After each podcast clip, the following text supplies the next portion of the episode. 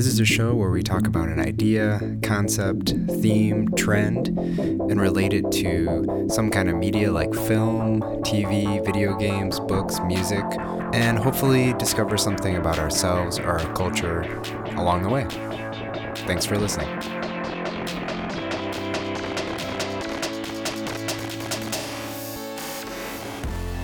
Okay, welcome to the show. This is Eli, and with me today is Jeremy.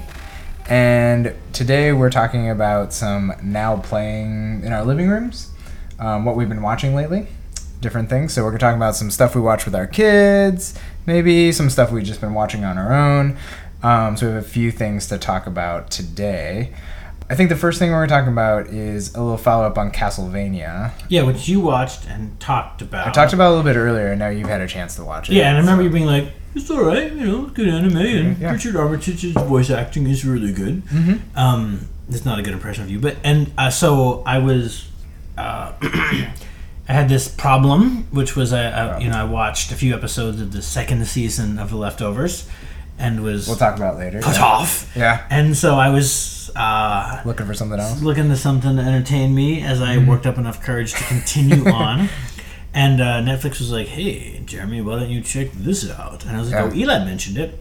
Mm-hmm. I was like, "It was only four episodes," so I was like, Yeah. I checked it out, and uh, I really enjoyed it. Mhm. It's really good anime.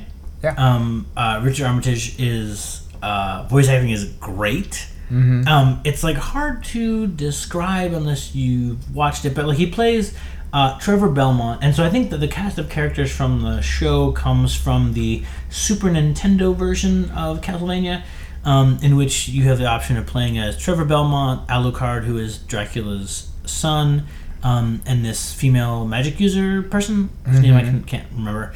Um, and uh, and so in the cast in this Castlevania, which we watch, Yeah. um, th- those characters sort of meet each other and uh, join forces to go fight Dracula, and like that's where you know episode four ends. Right. That's kind of. Um, but so the, the, the Trevor Belmont is like this sort of disgraced superhero character, um, which is he's like adorable from the beginning. Mm-hmm. In, in, and so like the show is um, is not for kids. no. Um, and, Quite and I thi- violent, and I- yeah, and, I, and there's like entrails. There's a Yeah. lot of entrails. Yeah. Um, it doesn't have like I mean, thankfully, it doesn't have like gratuitous non-consensual sex Yeah. or any of that. I mean, No, it's yeah. Anyways, yeah. there's gross, Yeah. but it's it's not like there's no rape and stuff, which is Mhm. always. I mean, it does exist in other anime. I don't like it. I, yeah. I don't fancy it. Um, have lots of stuff to say about it. I'll just say that. um, but from the beginning, you know, like uh, Trevor Belmont is like in a bar and he's like drunk and he's just looking for a place to sleep and you know and you know there's this moment sort of like in um, you know in Firefly where he's like, hey, like you look like you might be one of the people that I hate. You know? Right, like, yeah. Your coat looks a little brown. Um, and you know it gets involved in a brawl and. You know he's he, and he's totally this like reluctant hero character, Yep. which sort of a is- drunk and yeah, yeah. Uh, yeah. and, he, and he's adorable from the very beginning. Um, and there's just there's such um, I don't know like appropriate cynical disdain with like everything he Mm. Right. everything Right. he that's it, says. Yeah. Um, it just like animates the whole world. Mm-hmm. Um, and I think like part of what makes it good too is like I think I think the story is fairly good. Yeah. Um, you know, it starts off. Um, this woman is interested in doing medicine, and so she comes to see the scary Count Dracula, Yeah. who's also a man of science. Mm-hmm. Um, and he, you know, and he's very much like, I'm not a vampire, you know, I'm a man of science, Right. um, with his fangs. And so uh, he teaches her how to do medicine and modern science, and she convinces him to sort of walk as a man in the world, you know, and Mm-hmm. Be in like and have more more, faith yeah. in humanity, Mhm. which is sweet and adorable, and it's done in like the first four or five minutes. Yeah, I like that they actually start kind of with Dracula. It was kind Yeah. of surprising to me, and I was like, "Oh, is this about Dracula more?" But Yeah. then it kind of steps back. Yeah. Um, and so, and then, uh, and then, like we get the presence of the church, Mm-hmm. um, which is mm, one of my favorite parts of the show.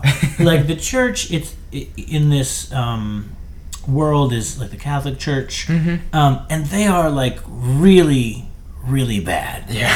Um, and and you know, and so like you have an even have like you have like Dracula, which is sort of gruesome and evil and vengeful, but you have this church, and, and so I must back up and say, um, uh, one of the the inciting incident of the sort of the series. Um, is that uh, Dracula? This woman who like learns medicine eventually Right. marries Dracula, and they have a son, and she goes out into the world and is healing people. And the church brands her uh, a witch and a heretic, and they burn her at the stake. mm-hmm. Dracula finds out, appears before everyone else, and is like, "Look, you horrible people! You know, like you've just ruined the most important thing in my entire life, Right. and just proved that you guys are like an entirely worthless race of things. I'll give you a year, clear out of here, and you'll be fine. Mm-hmm. But if you stay, a year from now, I'm gonna bring." Kind of plague you've never seen before. Right. Like you don't even know. Yeah. You y'all don't know Yeah. right? Um, and so, and the church is sort of, I, I mean, and they're just so smug. Right. They're like, oh, the Yeah, whatever. devil, like we're powerful and stuff. Yeah. Um, but they're, I mean, they're they're clearly corrupt. Mm-hmm. You know, and it's, and there's some mechan. I mean, like you eventually learn that like, they, you know, they killed Dracula's wife, but you know. And she was doing science, and there's a couple guys that are like, "Oh, look, I do science," and like, "Oh, you better not tell the bishop that." You know, there's Right, so right. there's like all this like it's clearly about power and it's clearly Mm-hmm. about control and there's a you know because it's an anime show it really um, has a lot of echoes for me uh, of uh, um, full metal alchemist i don't remember the name of the first town they go Okay. the first town that they go to um, it's this sort of like uh, there's a lot of Spanish names, and it feels a lot like this Catholic town. And there's like a, a guy there who has, you know, supposed mystical powers that's like more powerful than alchemy because it's you know alchemy is sort of science in this world. And so there's this again like this this conflict between science and religion, which is played out in this main characters in the anime world. Um, well, needless to say, the people don't leave the town.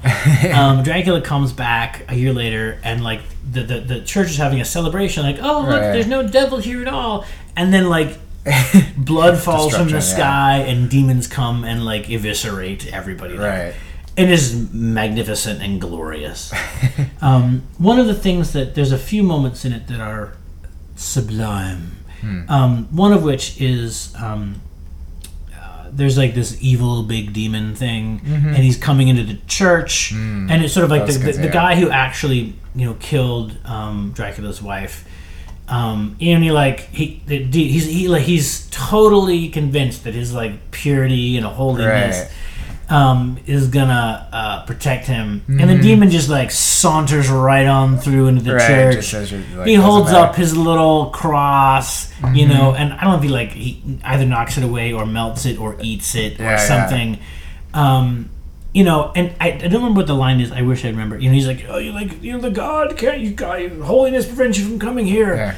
and and the demon just like God is not in this place. Hmm. You know, which is not to say that like like which is a. God does not exist. Yeah. yeah, it's not that he doesn't exist or he isn't powerful or there Right. isn't, but it's like Not in you, this place, You yeah. motherfuckers are some corrupt pieces of shit, and you don't get that. Mm-hmm. Yeah. And it's like and it's something like nothing's gonna stop me from eating your head, and then he eats his head, um, which is fabulous. We don't and actually don't show us the head eating; they just see it. It's a really tasteful Compared to sort of other things, scene. yeah. we just kind of see him lift up off the ground and some blood fall out, which I thought was just. I thought of the interesting scene.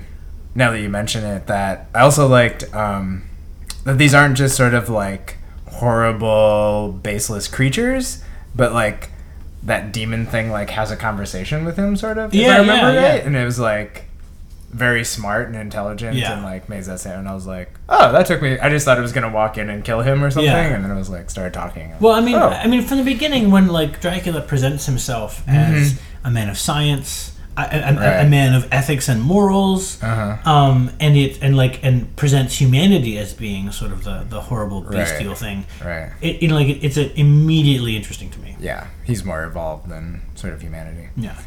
Yeah, I mean, I uh, I didn't uh, forgot to mention last time the sort of religious commentary they're making, but yeah, it was pretty strong, and I don't know totally out of place for probably that period for the church.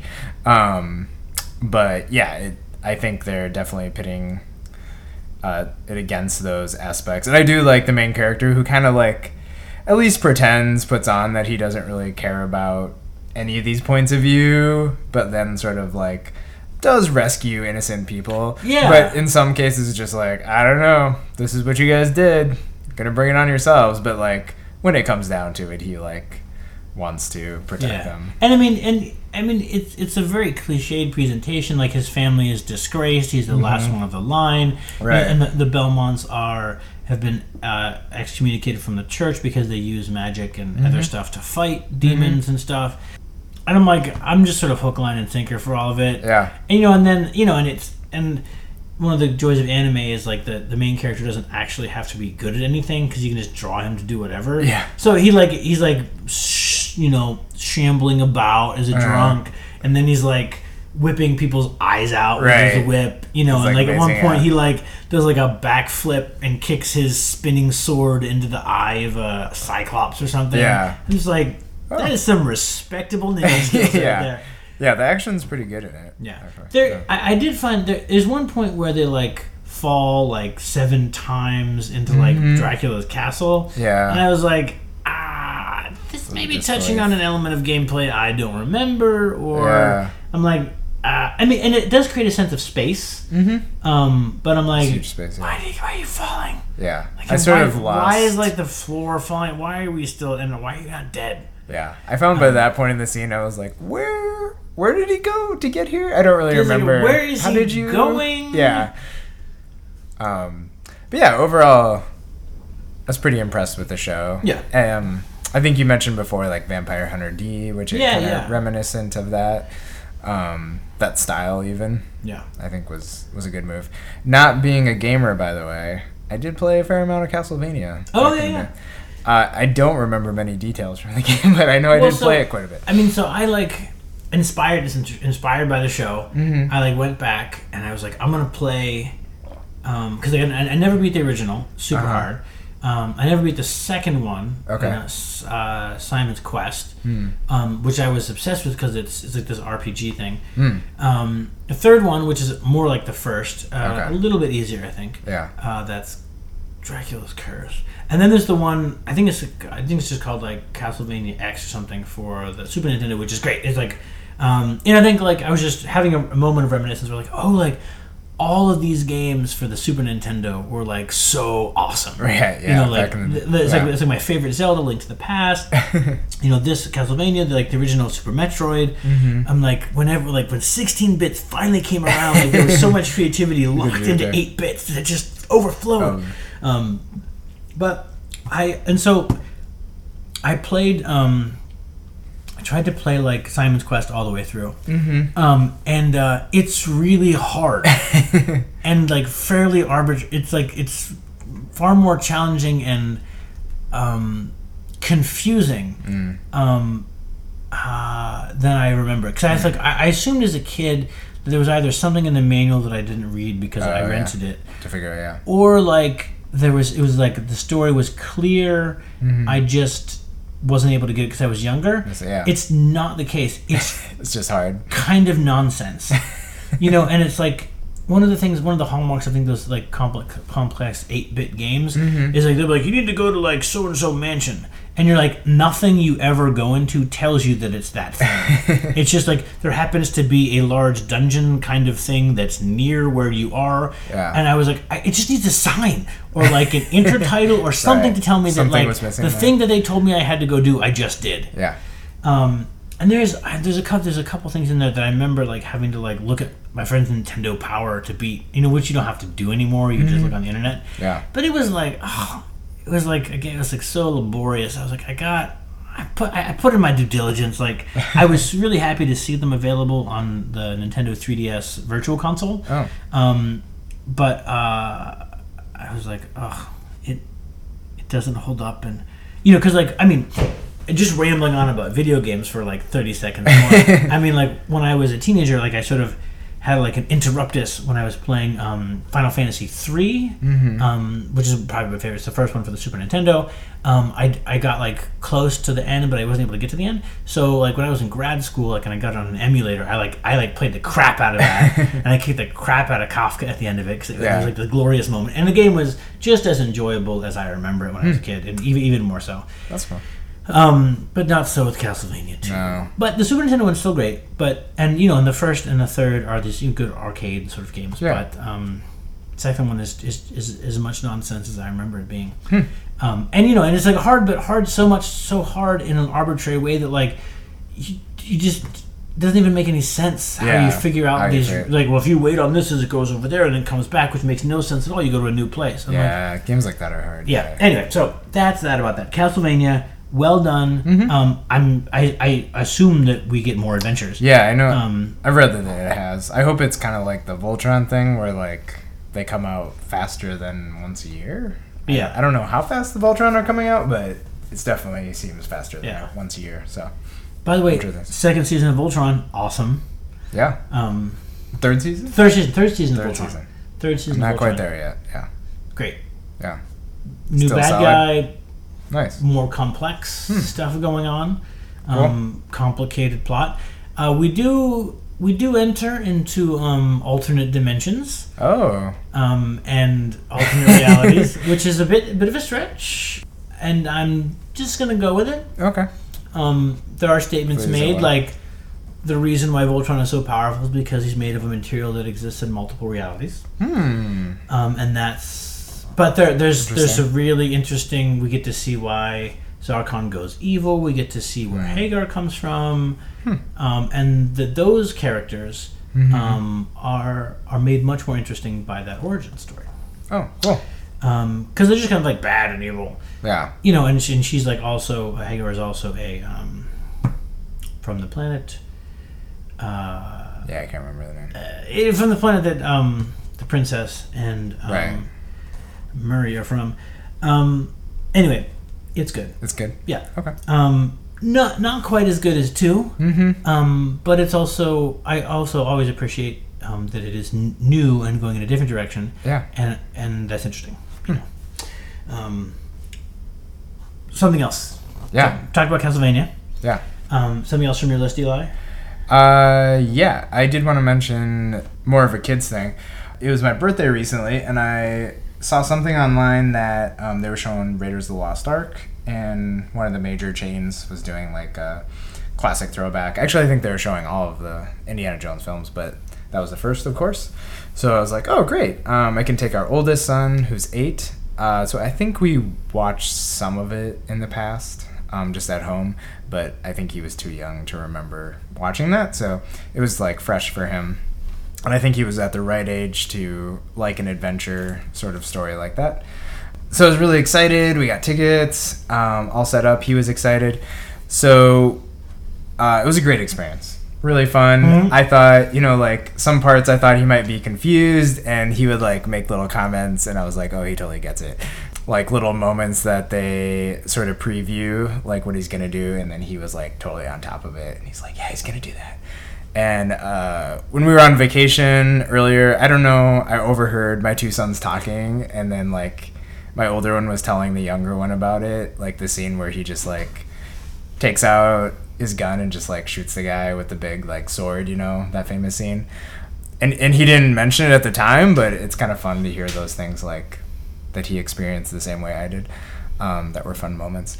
So it was just cool to like one of my favorite like films growing up um, and character. I wanted to be Indiana Jones when I was a kid. Uh, grew up to be an archaeologist, even though I didn't really want to be an archaeologist, but thought that's what you did is go on adventures. Um, so that was cool. He didn't complain about it looking old or anything like that. So that was good. Uh, and then, kind of around the same time, right before we went to see that, I heard about, which this is not really the newest news, but I didn't hear about it. But a few years back, somebody tracked down like the transcripts from George Lucas and Steven Spielberg, and I think I want to say Lawrence Kasdan was there too. And their like initial kind of conversation, just like laying out who Indiana Jones was and Raiders of the Lost Ark and what they were gonna do. Um, and so I looked that up online. It was readily available, but I had never heard about it. But it was really fun. I mean, like from things that we've done where we've like done projects really quick and we had to like brainstorm a story Yeah. really fast. It just reminded me of like the fun of sort of doing that. and I mean, obviously in the transcript, like George Lucas, I would say is the one that talks the most, and which I didn't realize he had quite a hand in it as much of it, but he like had a lot of the concepts figured out and stuff. So they had definitely thought about it before, but it was great to just kind of hear like how they how they were borrowing from like old classic films and adventure films and um, they were kind of reinventing action films and this character he was almost envisioned as a superhero so talking about like you know having the whip as sort of like his like branded you know sort of weapon and stuff like that um, was really fascinating so it was cool to see those two things in combination had a lot of fun uh, actually seeing that in the theater with my son which we haven't got to see much in the theater recently together Yeah. so. I mean, we've talked before about like our our b- both of ours private love obsession with like Inklings. You know this this idea. Oh, yeah, yeah. that, you know, at, at some Yeah. Pub, uh-huh you know, in, in England. Yeah. You know, back in the day, there's C.S. Lewis, Mhm. there's Tolkien, and there's others. yeah You know, and I think what's what's most seductive about that for me is um, the idea of like creating these ideas Mhm. because I mean it's also the recognition that it, like it's not it's not like you they fell down and hit their head and came up with the flux capacitor. right right You know, Just it's like nowhere, it's yeah. very consciously reworking Mhm. old ideas, contemporary ideas with a Mhm. little bit of sort of their own bit. right Um, and it's just, I mean, the things that are most, don't know, there's just things that are like self evidently interesting to me. mm-hmm. You know, and it's like, and they're, they're ideas or people or characters that I don't even, I mean, I'm sure you can like analyze it more deeply, but they're just interesting. yeah You know, and they're a blend of familiar and unfamiliar. They're a blend of old and new. yeah You know, they're a blend of comfortable, pardon me, a blend of comfortable and adventurous and uncomfortable. Mhm. You know, and and and then you have them go on an interesting story. Yeah. You know, and have that story be both like um, interesting in the moment, like it draws you through. Yeah. But it also has bigger ideas that are present. Um, you know, and it's just um, so much of what I, you know, when I complain about media that I see, there's like w- we're so good at you know making people look good and sound clear and have good makeup and we're Yeah. great at creating sets and we're great at production and distribution. Mm-hmm. But at the very beginning of it i mean there's it's it, it's almost like it's like a vacuum cleaner just sort of sucking up all these sort of semi-original ideas. Yeah. um, but it, sometimes i just think it moves too fast mm-hmm. you know and that like a lot of the the interesting and good ideas that like you just you, you know whether you tell the lord of the rings mm-hmm. in three books or in a paragraph on an elevator it's an it's an interesting. Mm-hmm. You know and there are characters you know i mean even like you know, just like a classic like like batman Yeah. or superman. Right. like in two sentences and in a thousand comic books they're they're interesting. Mm-hmm. Um, and I you know I just I just I'm always fascinated by that. You know I think it's you know I mm-hmm. think it's the same way like Yeah. you know, like know, like athletes, you know, modern athletes, like look back at like the classic athletes and are like, oh my god, these guys were amazing. Right, right. What was it like to be Yeah. there? You know, like Yeah. I know they're like a friend of mine is a biker, like has these old pictures from the, from the Tour de France where they're Right. like smoking cigarettes with like tires over their shoulders, and to, Right. you know, to imagine this modern. you know, massive commercialized machine to be just a bunch of guys. somewhere. Mm-hmm. Right. Um, that's always interesting. Yeah. Um, I also think too. I mean, someday we'll we'll actually do our show about fandom. Yeah. But, I mean, in, in the modern world, like there's a very clear role for content creators, content distributors, Mm-hmm. and like content consumers. Mm-hmm. And like you, those are very clearly defined categories. People go to school to study individual elements of that. Yeah. And so it's sometimes it's nice to just be like, oh, this is George Lucas was a guy Yeah. talking to two other guys who were into film about some ideas and concepts. Right. Um, and it's And also, I think, really cool to see how, you know, how you know, it's like you come up with your first draft of Indiana Jones, and to see how that, you know, that Mm-hmm. That different develops. drafts of him change as they Yeah. sort of move through time. Yeah, and I, I mean, it was just kind of fun to see them like spitballing ideas. Yeah. I mean, they were pretty on top of it. I mean, for all the flack, you know, I think we give George Lucas now for the prequels and what he did to Star Wars. Like, looking back at that, I was like, he was pretty genius. Like, he knew what he was talking about. At least at that time, he was a really strong storyteller. And I think Steven Spielberg has probably maintained more of that through his career um, as a real talent. But it's fun to see, you know, George Lucas throwing something out and then, you know, even from a written transcript, you can see like Steven Spielberg like excitedly like jumping in. He's like, yeah, and then we should do this. You know, like he should also have this, like a hat, cool hat that he can't lose. You know, like these little ideas that you saw from the beginning, like mm-hmm. just in these conversations. So that's exciting to me. What else you got? Oh, I mean, I'll, I'll do two, two, one quick and then one slightly more less quick. Um, due to like circumstance, our, our family uh-huh. has, has fallen into the Avatar of the Last Airbender yeah. franchise world. Yeah. Um, I know I had, uh, it's a Nickelodeon show. Uh, yeah. You can find it on the Shyamalan film, right? no, I'm just kidding. Uh, Continue. Um, and so, uh, yes.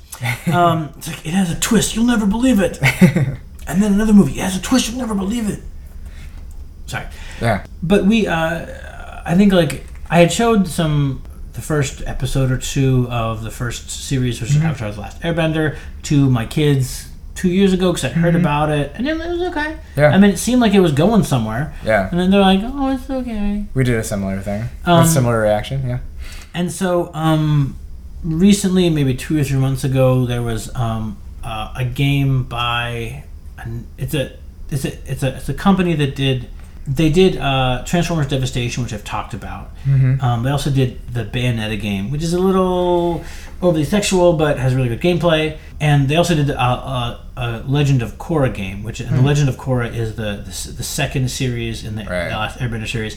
Um, the Avatar is a girl; she's a teenager. There's a lot more teenage stuff and mm-hmm. a lot more morally complex, mm-hmm. interesting storylines. Mm-hmm. You know, like I mean, like it's just a little more grown up. Yeah. Um, and so my I got that free. It was like on Games for Gold. It's a free one for the month. We downloaded it, and I was like, hey, you know, because you know my older kid will often like will be into something, and he'll be like, hey, like, do you have something like fun for me, Dad?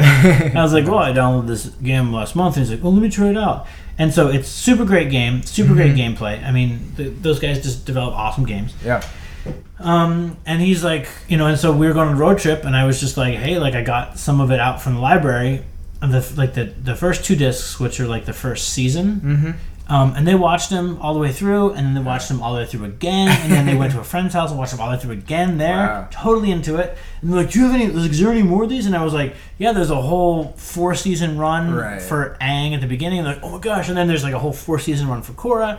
So we were like um, ears deep, deep into in that. Yeah. Um, and I mean, I have to say, like, I haven't watched all the episodes that they've watched um, but it's a pretty great show. Mm-hmm. Um, it seems like a pretty solid franchise. Um, it has a lot of real world tie-ins. Like the mm-hmm. Airbenders are Tibetans. Yeah. Um, you know, there's in in the I think it's the second season of Legend of Korra. There are these guys called Equalists that are mm-hmm. running around taking everyone's magical powers, which are essentially like Chinese communists in the communist, you know, in the, in the Cultural Revolution. Yeah. Um, and there's a lot of interesting global things that mm-hmm. come. There's issues of religion and whatnot. Yeah. Um, it's it's fun. Hmm. Um, I think it's well written, and and and they're like uh, the skills that they have to control the elements are called bendings. They like there's water benders, right. benders, and they're very clear that it's not magic. Like, every point, like every point, the show's like, "Oh, that's magic." No, it's water bending. um, and it, you know, it, it has a lot of classic elements of anime science. I mean, like mm. anime sci-fi tropes and, and steampunk, and it's got some mm. like kung fu in it. It it's like a, a romping mm-hmm. epic, and you know, and because it's sort of like an epic story, they just include there's episodes covering you know many things. All different, yeah. There's a lot of progressive gender stuff in it at various points. You know, mm-hmm. not not perfect, but like yeah. certainly like they talk about issues of gender and gender equality and mm-hmm.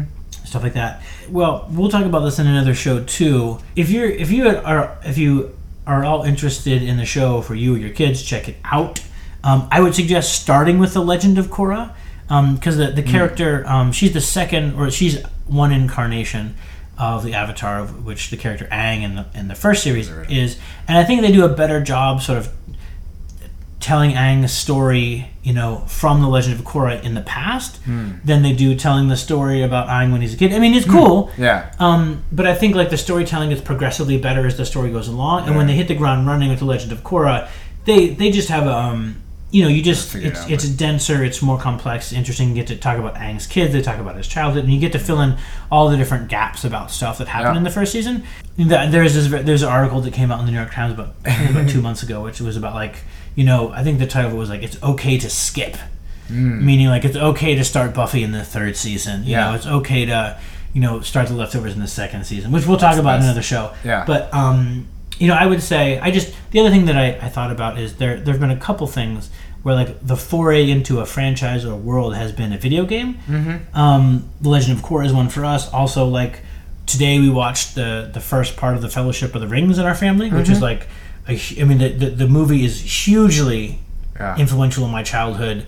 Um, like we used to watch the, we read the books. It was the 1st books we read aloud as a kid. I, you know, we watched the animated Rankin and Bass, and then the Ralph Bakshi Lord of the Rings, and then the Rankin and Bass Return of the King. Like Yeah. every month when I was a kid, it was like that and Star Wars. like that's what our weekends were. But the foray for my, because we said to my nine-year-old, like, "Hey, like, do you want to start Lord of the Rings?" He's like, mm, "I don't know." I mean, he read The Hobbit and he liked it. Yeah. But I um I got him a copy of this old uh, computer game called uh, Battle for Middle Earth. It's like a real time strategy based from the movies. Uh, New Line Cinema helped produce it, so it's got you know like it's really well done. Yeah. And he was like, "Oh, this is amazing!" And I was like, "You watch Lord of the Rings?" He's like, "Yeah." Yeah. And so like that was that was finally sort of like what got him interested in that world. Um, and I think it's I mean it's a, it's a, it's an option that like. I don't think I had when I was a kid. I mean, I remember like the ET Atari game, um, which is the subject of a wonderful documentary. um, but there wasn't a whole lot of like multiple ways I could get into stuff. And even like we have a friend who we visit on vacation who's into the Last Airbender, but he um, reads the comic books or the graphic novel version of it. Didn't really know there was a show. Really. Um, yeah, and so it's like they're um, it, it's a, it's an interesting world, and, and I think that there's um, a lot of ways to get into a I mean I call it a franchise or a story world or something. Yeah. Um, with the presence of videos, video games, you know, even like uh, um, iOS games and you know, printed media. Yeah. There's a there's a lot of different ways to get into The it. entry points. Yeah. Um, and it's interesting, you know, and it's interesting to think about like who owns the story, right? Like, is is like is a TV show? If it starts as a TV show, is that the official story? You know, is, is the graphic novel version? You know, and like you know, and if stuff happens in a game universe, like is that you know, are they derivative of one, or you know, is the one that's primary? And so that's those are all the interesting questions. So. yeah. Yeah, we should talk about that more. That's actually some of what I studied in grad school. Oh, well- Transmedia. Really? It's a good crosshair. Yeah. Eli, yeah, your name is Eli. Um, it is like seven in the morning here. No, not Yeah, yeah. So yeah, I mean, I think that is a struggle we have in simple terms as a parent too. Like, Yeah. uh, do I let them read the book for? Do they need to read the book first of something more classic like Lord of the Rings, say, or can we just like watch the movie? Like, what is going to be the best experience for them? Um, is it going to ruin it or something? Yeah. So yeah, um, I think And that's a good thing. One of the questions, well, that question for me though about ruining it. Mm-hmm. Um, I, I've probably talked about this before, but th- there's like I had seen Star Wars probably twenty times Yeah. before I like finally watched The Empire Strikes Back, and I Mm-hmm. was like riveted. And like when he's like, "I'm your father," I'm like, "Oh my god!" and then he cuts off his hand and he almost dies. I'm like. Oh my god! you know, and like, and I knew Yeah. it was coming. Right. You know, and I, I totally had the mo- movies memorized, but I didn't, Uh-huh. didn't really get entirely what was going on. Yeah. So I think that there's, you know, like I, Yeah. th- there's a lot less pressure to like have them like, no, you, okay, you have, are you having the experience? Are you getting it? Do you understand what just happened? Yeah. They blew up the Death Star. That's a big deal. Right. You know, um, Death Star blew up an entire planet, an entire planet. You know, That's so Do big. you understand that? Yeah. Because I think that stuff comes, especially with like good stuff like Star Wars. Mm-hmm. Uh, you get it on the if you don't if you don't get it in the first film, you'll get it on the seventeenth. It doesn't matter, Right, right. Ultimately, because you're you'll get it. Yeah. You know, and then you then you kind of view it all as a whole. Yeah. But- Yeah, I think we were in a phase of like cycling through the Star Wars movies every couple months, including like the prequels. Like it's and so, but we constantly had conversations like, what? When is this happening in the timeline? Because like Yeah. they didn't have a concept Yeah. of like this film first and this and it was like, but I think But Star Wars That will start to make more sense. because the the chronologically earliest films are chronologically later right. than the other ones. But they're like, why do these look newer? And but the story is old. Yeah, Yeah, that's always challenging. yeah, Other thing I wanted to mention is the Expanse. Now, a lot has come out of me like watching the first season of The Leftovers, being totally enamored with it, Mm-hmm. Yeah. and then starting on the second season. Um, there's a huge what the fuck, yeah. um, and then being bold. Eli's like it's one of my favorites. So Eli says like the second best season, is season, one of his favorites. So I'm like I'm like hanging on for Eli's sake. Um, but lost my um, my nerve around episode six. So I, I was just like searching out other stuff to watch, and I stumbled upon not I mean not necessarily stumbled upon, but I, I uh, took a dive into the Expanse. Mm. It's a sci-fi show. Yeah. Um, you can get the first season on uh, Amazon Prime. My older brother, who's uh, much more sci-fi nerd than me, recommended it. Other people I know, they're like, "Gotta try The Expanse." Yeah. And so um, I watched the whole first season of it, um, and I really like it. I would recommend it to anyone who likes any, anything that has to do with space. I mean, I think it's. I mean, there is. Um, I mean, if you imagine, I don't know how to. There's a a, a, a, a conversation or a room or a genre that's like epic, realistic, you know, near future sci-fi Yeah. you know, it, this includes like um, like the video game Mass Effect. This includes um, Babylon Five, uh, maybe even a little bit of Farscape in there. Yeah. Battlestar Galactica. Yeah. Yeah. Um, before it goes overboard. Mm-hmm. And so this show is most definitely like all of those things. Like like you've you've seen all this stuff. Yeah. Like let's take a, another sort of step, another stab at. Film noir. Yeah, thinking about yeah, and, and, and like yeah, and I mean noir detective. Yeah. And uh, so, I mean, from the very beginning, there's like a missing person. We have like a hard-boiled detective, um, and we've got like a mass. I mean, it starts off with this massive mystery. Like, we opens up. Right. There's a woman, don't know who she is, stumbles out of this thing, and sees this giant blue mass eating people. Mm-hmm. And boom. And then we're like on a space station. Yeah. And I mean, I'm I'm a I'm an absolute sucker for a good noir. I, I'm just giving. I'm a sucker for a detective. I love mystery. I love murder mysteries. Yeah. Like I mean, uh, Thomas Jane plays the main character. Um, having played other people, slightly tougher than this Mm-hmm. He's character. great, yeah. He plays a sort of a skinny, slightly effeminate. He's just great. Hmm. Um, I mean, I really like how he he's tough, but he's not like physically intimidating. Yeah. he's more like just full grit. Mm-hmm. Um, you know, and also I mean, because I like um, I really love the the neo noir brick, Yeah. um, and I love the way that they play with um, the invincibility of the detective. Mm-hmm. Like, because like Joseph Gordon-Levitt, there's a couple. He like tries to beat up the guy, and he just gets smacked. He's just toasted. beats up- Yeah, get beat up Yeah, he gets beat up all the time. Yeah. And Thomas Jane is sort of in. He, he's like vacillates between those. Yeah. He's like tough with a gun. He's not particularly tough without a gun. He's a Um, little bit of the Castlevania character too, I think. Like he cares a little bit more, but I think a lot like he's trying to solve this mystery and it seems like the other people around him are like, Why do you suddenly doing your job so well? Like yeah, yeah, yeah, why yeah, do yeah, you yeah, absolutely. And they're like, You you're not like on this case anymore, like we solved Yeah, He's like, and- eh, there's something else going on, yeah. Yeah, um, and uh, and Eli hasn't watched the whole first season. I haven't watched the whole first because I mean, there's, I mean, it, the, the, it's not your job anymore. Gets even more intense as the season goes along. That's um, good. But I mean, I'm, I'm, I'm a really big fan of like, uh, I mean, the, the opening of The Wire. And one of the Mm. one of the things I love about that show is like it, it's it's literally all comes out of Jimmy giving a shit when it's not his turn. Yeah. Right. You know, Right. that's like him in this courtroom Yeah. you know, and especially like if you other neo noirs, like you think of um, Gone Baby Gone, which is just Mm-hmm. In a wonderful, wonderful film.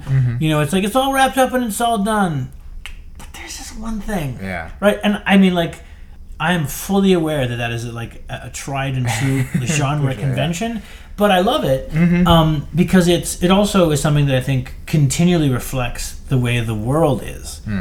Yeah. whether you look at political discourse or even just sort of mass media in general, um, and think even more deeply about like what you know Stephen Colbert Stephen Colbert means when he talks about truthiness. Mm-hmm. I mean, there's just this sense of like, oh yeah, I mean, I think that thing, and then that guy did it, so it's done, and oh Yeah. yeah, we're totally good here. Right. But the truth is, many of us are like, yeah, but it smells funny. Right. There's something off about that. Yeah, and and I think like it's it's always really and you know and, and the, the classic noir, especially with the femme fatale, always really rewards, at least as the viewer, is a massive payoff. Like because you uncover something gigantic Right. by pulling that thread. And I think this sets us up to do that. I know one of the things Eli complained about is like the, the reveal of this mystery um, is slow. Yeah. Um, Which you, I- you like. no, I really like it. Yeah. Because there's there's plenty of other things. There's sort of two main parallel storylines that eventually intersect. Mm-hmm. They're both sort of progressing along. Um, I also, I mean, I think I told Eli about this, but like, uh, there's a lot I think uh, Ceres Station, which is where a lot of the action takes place um, in the Expanse, is reminds me a lot of uh, both the space station in Mass Effect and um, space in Babylon 5 Mm-hmm. I mean, I think like there's a main area which is essentially based on the Zocalo in Babylon Five, which is great. I think it's Mm-hmm. Yeah. this weird melange of neon and whatever Yeah. which is great. Um, and I think that, but in in both like the early Babylon Five and in Mass Effect, there's like you you meander around in this world, worried about medium grade problems um, for a long time. Yeah. For the entirety of the first Mass Effect game until the very, very end. Um, in Babylon 5, almost up until the end of the second season. It isn't until then that you're like, holy shit. Like, there is this entire other scope of the story that we didn't even know. And that's for me, like in Babylon 5 and Mass Effect, that's what keeps it interesting. You know, it's like, you know, because it, you, there's either, there's two perspectives, I mean, two general approaches to like having your big bad structure. Like it can be like Buffy where you have a new big bad every season. Yeah. Or like your big bad just keeps getting bigger and bigger. You know, it's Right. like you you beat the big bad in your little thing and then you go out into these bigger things. And I also like I mean I guess I'm kind of old fashioned Yeah. like I, I feel like like uh, if, say say if we're to contrast like the progression of towards the mystery and the expanse versus like the new Babylon Five I mean the new um Battlestar Galactica like the last two seasons of Battlestar Galactica could be replaced by like a single sentence which tells you who the Cylons are Right. because none of the rest of it is interesting draw it out. and they have nothing else going for it whereas I feel like the expanse like there is like interesting stuff happening all along the way um, and I the one there's I guess two two highlights that I would like to point out. One of which is just in this world for those that haven't seen it because I want you to like uh, Earth and um, the Moon are sort of a political entity. Um, there's Mars, which is a political entity, um, and then there's this the asteroid belt. Um, or the outer planets, which is they're they're colonies. They're owned Yeah. by Mars or Earth or independent companies and part of our story is like them reaching towards independence and revolution. Um, but the one of the most interesting things about it for me is like the relationship of of everyone to Earth, and particularly like Mars to Earth, because we don't. We're, I mean, our story is told primarily from like Earthers, people that are from Earth, that know Earth, or like Yeah. that's our, our perspective.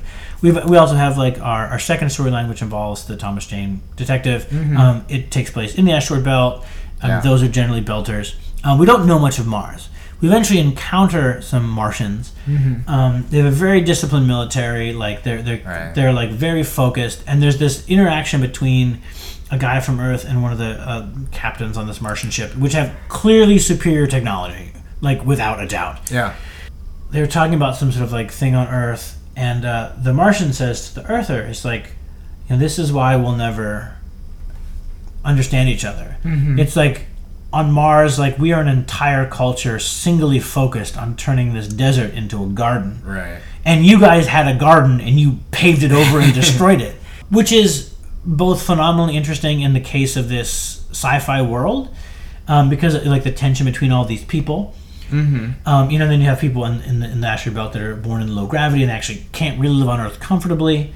And then you have like this correlation to our regular to our world in which like you know whether Mars is a, a third world country or you know just like you know and like um, Earth are these like you know uh, like the um, first world countries or like privileged white people that like have all this stuff and destroy it anyway where you and you have other people that are struggling to sort of have their own stuff it, it's an mm-hmm. interesting way of thinking about it Yeah. um, you know and it's also another way of saying like say we ex- extrapolate out and i think from this very real anxiety that's felt pretty much all across the world now that we're mm-hmm. destroying our planet Yeah. and sort of can't be bothered to do anything else about it Right. you know it's an it, it's a it was a really interesting and pointed critique um, of someone you know like in this world that has that hasn't been on Earth, Right. And can be like and has the appropriate perspective to say like, yeah, like you got you could be bothered. Yeah. Like you know, we we are on a planet that has no water, and we are building a civilization that is far better than yours. Right. Um, though we're smaller and have less resources, and you guys have everything you want,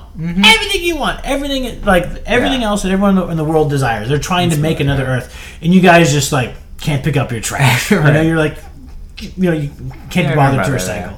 and and there's a couple places where you know in different parts of the story where they reinforce that. You know, like there's a they go to um, one of the main characters' homes in Montana, and there's this very complex sort of like legal wrangling to get it to still be green space. Um, and it's not like the main focus of the episode, but like you can see how like um, even on the planet itself, the pressure to like just turn it into a giant city, which is where, which is Right. what most of what everything looks like. It, it most stuff Yeah. takes place in New York. They don't have funding, I think, for a whole lot of like locales in the show, Right, sure. but it's pretty clear that almost everywhere is just concrete and glass. Yeah.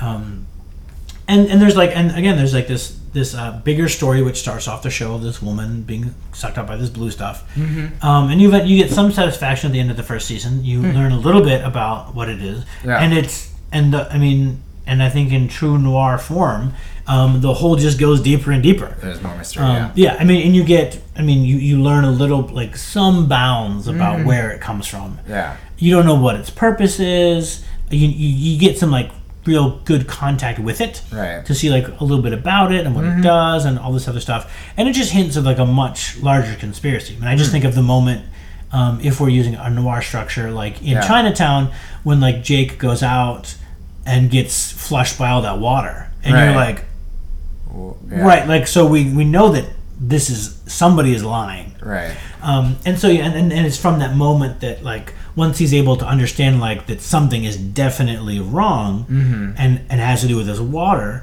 um, that he then sort of has a little more direction to search. And I think that's sort of where they leave you at the end of the first season. Um, uh, and I'm just, I'm frankly excited to see where they go with it. I think there's a complete second season. I haven't watched Yeah. it yet. I think it's done. Yeah. Um, but I mean, I, know, I mean, I, it's, it's good sci-fi. Yeah. I mean, it's good, it's good space. It is.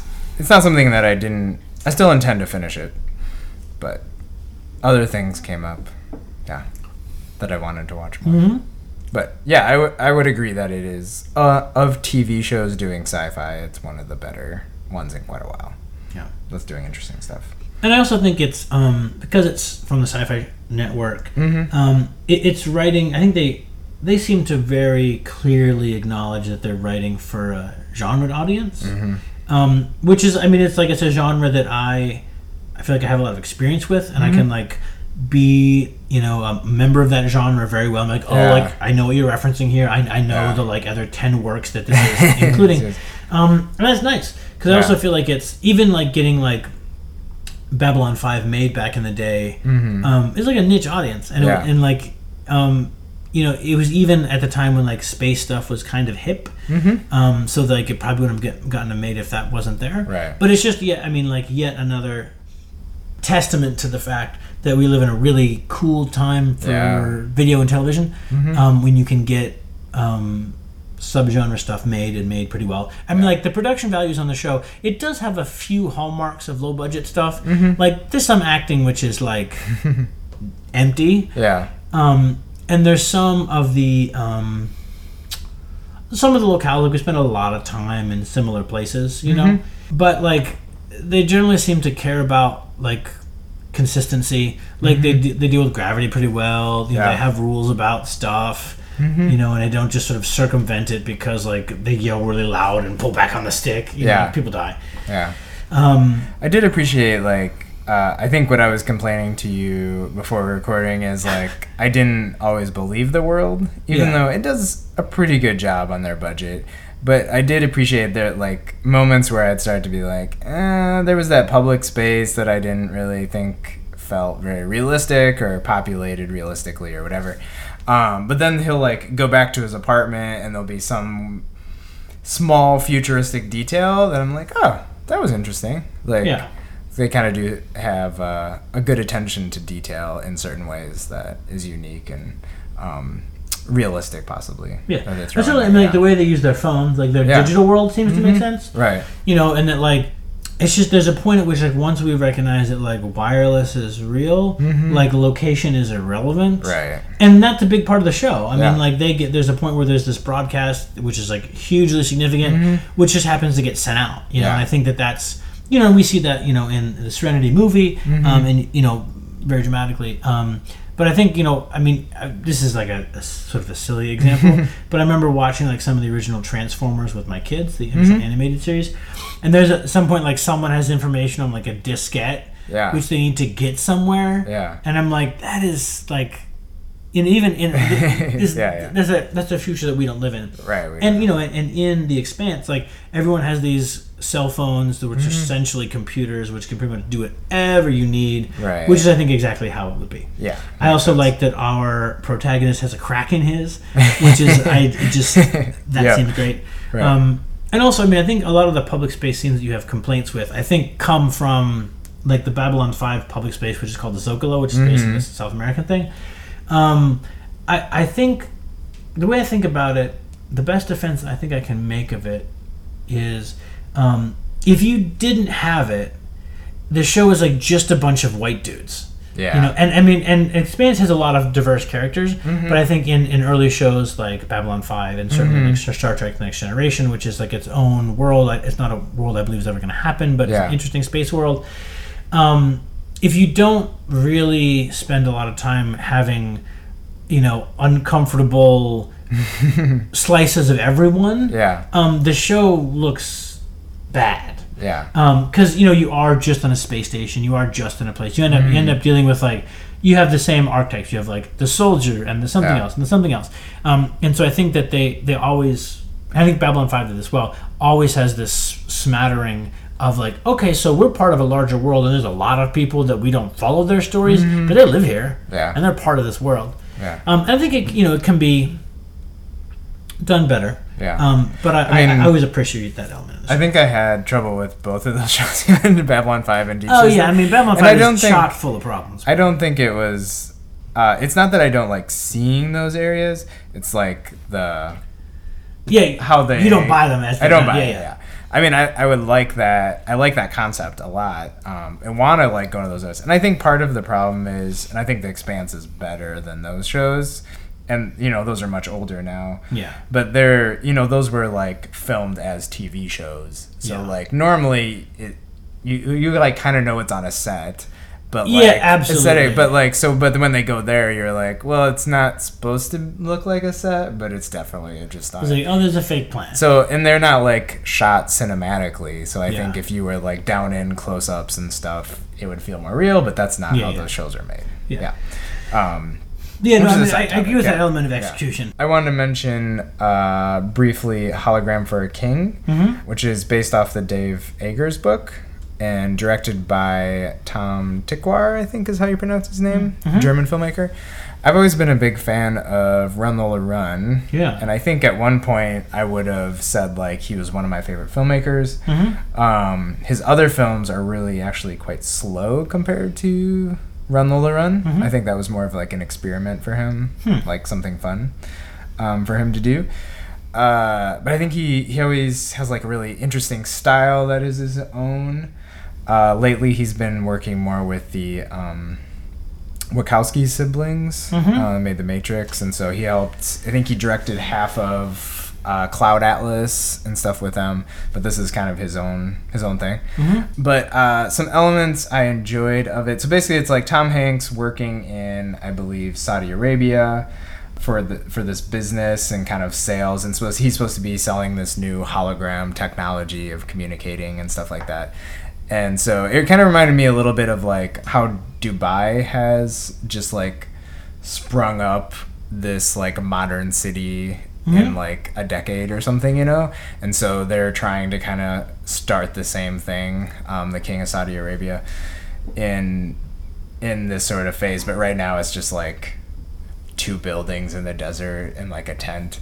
And so I don't it was like a little bit like lost in translation, like he's in this different culture he doesn't understand and is trying to deal with that and he befriends like a um, cab driver from there who's like a really great character, really fun, and they end up like just like having to be around each other a lot. So I mean, it's kind of the usual like fish out of water, but slowly like learning something about themselves because of their in this different culture. But you know, having spent some time and really enjoying being in other countries and other cultures that are not like mine, Mm-hmm. um, I really enjoyed that aspect. And this is Tom Hanks, who is like the best at being like the everyman. Yeah. Right. And that's basically what he's doing here. And I think it's a little bit more of like a midlife crisis type film too. Mm. Like he's not really trusted to pull off this deal by his company, and he's kind of been just like riding, you know, taking it easy the last few years is the impression you get, Yeah. and now he like needs to do something a little bit more to show um, to impress his his bosses and stuff. But also like learning through this time, like this is not the sort of lifestyle that he that I want, and um, this is these are not really the important things in life. My like my life does not depend on me making this deal, or I don't know. It just brought up a lot of interesting thoughts from my own life and experiences. Uh, he also is like separated from his wife at this point, but has a daughter who's like in college, and they have like phone conversations and stuff um, while he's overseas. And I don't know, just like having a new daughter and young kids, it like things like that make me think about like who, like how will my kids view me when they're like Oh, yeah, old enough yeah, to yeah, have yeah. like their own thoughts about who I am, and Right. you can tell he's like starting to feel like well i kind of live this like a little bit passive life and he wants to be something more to his daughter or like trying to inspire her to be more Mm-hmm. you know but wants to be like supportive of whatever decisions she makes in life but wants her to do something that has meaning and so realizing like he himself has to like kind of take hold of his own life Mm-hmm. if he's gonna tell her to Yeah. do that. Oh. It's really fascinating. He like meets this doctor who's this woman who's um, like a local, and she's really like intelligent and interesting, and uh, and so they sort of like keep running into each other, and you can there's like sexual tension, but like in this other culture, they're not really supposed to be like alone together or anything like that. So there's kind of a fun story around that, and him kind of again just like opening up his world. I don't know if you've read any Dave Eggers, but I read The Heartbreaking Work of Staggering Genius. yeah. Um, I haven't actually read Hologram for a King, but um, I think he has a lot of interesting detail to his worlds, interesting Hmm. Yeah, yeah. characters. So yeah, I I could see some of that come through. There's a, another film recently came out based on one of his books, which I haven't read, The Circle, which I heard got really bad reviews, um, with Emma Watson in it. So yeah, I was I, I kind of heard mixed things about the hologram for a king. Caught it on I think Amazon Prime, but was really impressed. I really enjoyed it. Good performance from Tom Hanks, who I haven't really. I feel like in his own career has sort of been like coasting in his old age, which he has every right to do. I can't judge him for what he wants to do, but Mhm. but I thought this was a stronger performance. I'm good. A lot of fun aspect. Cool. Anything else you want to mention? No, that was all that's on my list this evening, Eli. Uh, yeah, I think that's plenty. Uh, there's some. I mean, we, we brought up some other topics that we want to explore. Yeah, yeah, on so a full we'll- episode. now that we're sort of like kids up. are going back to school, Yeah. we're back from vacation. We'll uh, we'll buckle down and get a couple It's, m- more thematic, well researched, that's right. uh, with guests, special effects, all that stuff. Oh, it's gonna be crazy. coming up. It's Yeah. it's gonna be the best. Yeah, better content than Valerian. Yeah, Well, I mean, it was a great thing to talk about, yeah, and a good movie, movie to go see. yeah. Cool. Thanks for listening. Have a good night.